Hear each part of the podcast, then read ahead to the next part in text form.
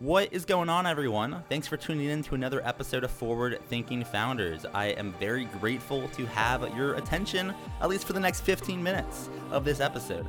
Forward Thinking Founders is a podcast where I interview pre seed and seed stage founders about their products, what they want to build into the world, and why. We dive into how they spend their time, what's their vision, what's the origin stories, all these things, so you can learn all about what's coming tomorrow. Because these companies haven't hit critical scale yet, most of them haven't hit product market fit. These are just early stage companies, and the big question is what can this be? And in this podcast, we bring that out. So, with that, I really hope you enjoy your time listening to today's episode. And I've already done 200 plus, so if you like this one, listen to some of the other ones, like with Amadi Kund, Austin Allred, Leah Culver. We have great interviews, so check it out, enjoy the repository, and for now, let's get into today's episode. Here we go. All right, how's it going, everyone? Welcome to another episode of Forward Thinking Founders. We talk to founders about their companies, their visions for the future, and how the two collide. Today, I'm very excited to be talking to Albert Tai, who's the co-founder of Hypercare. Welcome to the show. How's it going? Good, man. How about you? I'm doing really, really well. It's one of those days where I talk to, you know, many, many, many founders and I'm just like loving it. These are my favorite days of the week. And right now we're talking to you and we're talking, you know, you're the founder of Hypercare. So if people that haven't heard of what of Hypercare, they're not sure what you're working on. Can you kind of share what is Hypercare and what are you working on? Yeah, so it's a little insane what happens in healthcare. It's very archaic at the moment, but pagers and fax machines are the de facto standard of communication for providers. So as you can probably imagine, pager, you know, the joke is there used to be drug dealers and doctors using pagers, and now it's just doctors. And so, uh, you know, pagers is one directional. It's not technology I've even seen until I started this company. Um, and you have to call this person back once you get that callback number. And obviously, as healthcare, um, it's you know it's a little bit chaotic. It's crazy. People are dying all the time, and the technology doesn't cut it. You know, when like you know, team of clinicians have to take care of patients. Um, back in the days, it was like you know one superhero doctor does end to end. Now it's not. It's a team of multidisciplinary uh, clinicians. So um, yeah, basically Hypercare is a, a care coordination platform uh, where like essentially like WhatsApp for clinicians that allows clinicians to discuss cases with one another, uh, send pictures of wounds, for example, and then even figure out who's on call, which typically is a very arduous journey. You, you call, pick up a phone, you call the call center at the hospital, ask them who's on call in general surgery, and they're the ones who page on your behalf. Um, and now you can do it with one tap uh, no middleman needed, and can directly start communication. Yeah. And for like the the user experience of this, is this have you built like a device, or is this all in like the iPhone or in just software? I guess uh, what's the the user experience for for someone that would be using you know this product? Yeah, that's a great question. So you know we're a team based platform. So when you think about clinicians, people work at different um, areas. Like most of physicians, other than radiologists, are typically on the fly. They're walking around, they're t- going to patient's room, leaving the patient room. So we built a mobile app for them. So iPhone, Android. You know, we can't just build iPhone because you know, even though most of healthcare uses iPhones, it's still fragmentation. And then we have web platform for the radiologists, for example, and for nurses. Like nurses and allied health workers are typically by the computer, something called computer on wheels, for example.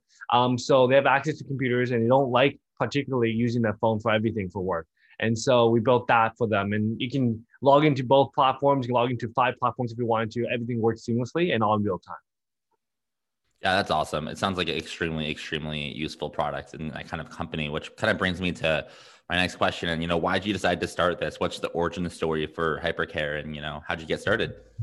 Yeah, the origin story isn't as cool. You know, it wasn't like it was a problem that I um I was facing that to solve, or it wasn't like you know personal one where my parents went through it and I realized how bad it was.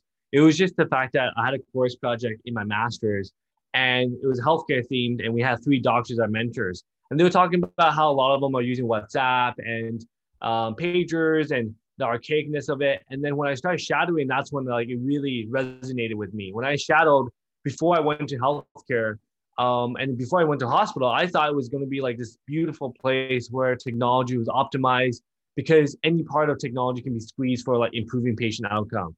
And what I've seen was like a whole new world where there's paper and pen everywhere, there's pagers, which I've never seen before in my life, fax machines, you know, people trying to find patient binders, like doctors who are like scrambling to find patient binders rather than taking care of patients.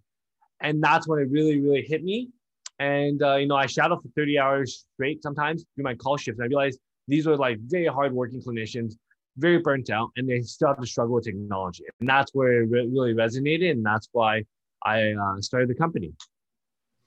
Yeah, that's um. Sometimes it's all it takes. Like I, I can actually um, em- you know, empathize and understand when you kind of start exploring a space and you start going down the rabbit hole. You're like, oh wow, like there's there, there's really something here. Um, so I totally get that. I'm curious for you, what does a day to day look like for, for you? You mentioned before we started recording, you have a couple co-founders. Obviously, there's like split of responsibility. So, what is a day in the life for for you um, as you're working on hypercare?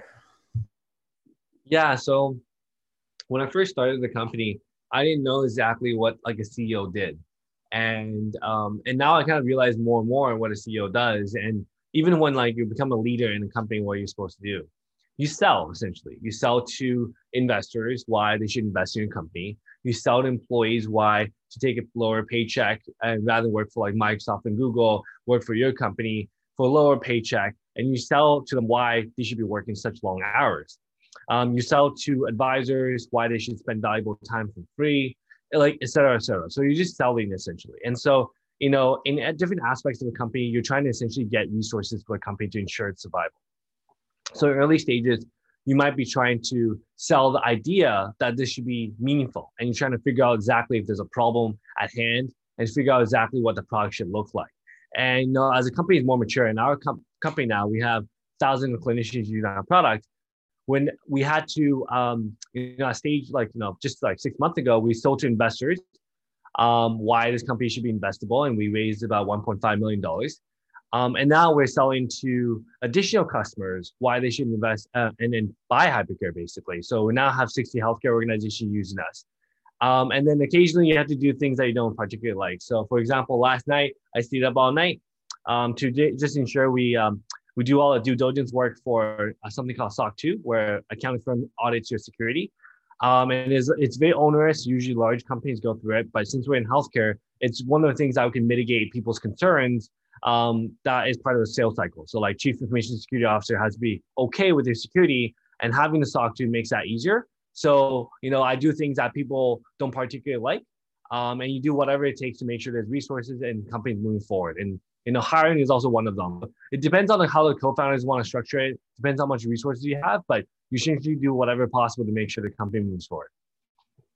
That's a great answer. Um, that's uh, I like that. Kind of it comes down to kind of like selling, and it comes down to doing the things that have to be done, whether or not you want to do them, because it kind of comes that comes down to you as as the CEO.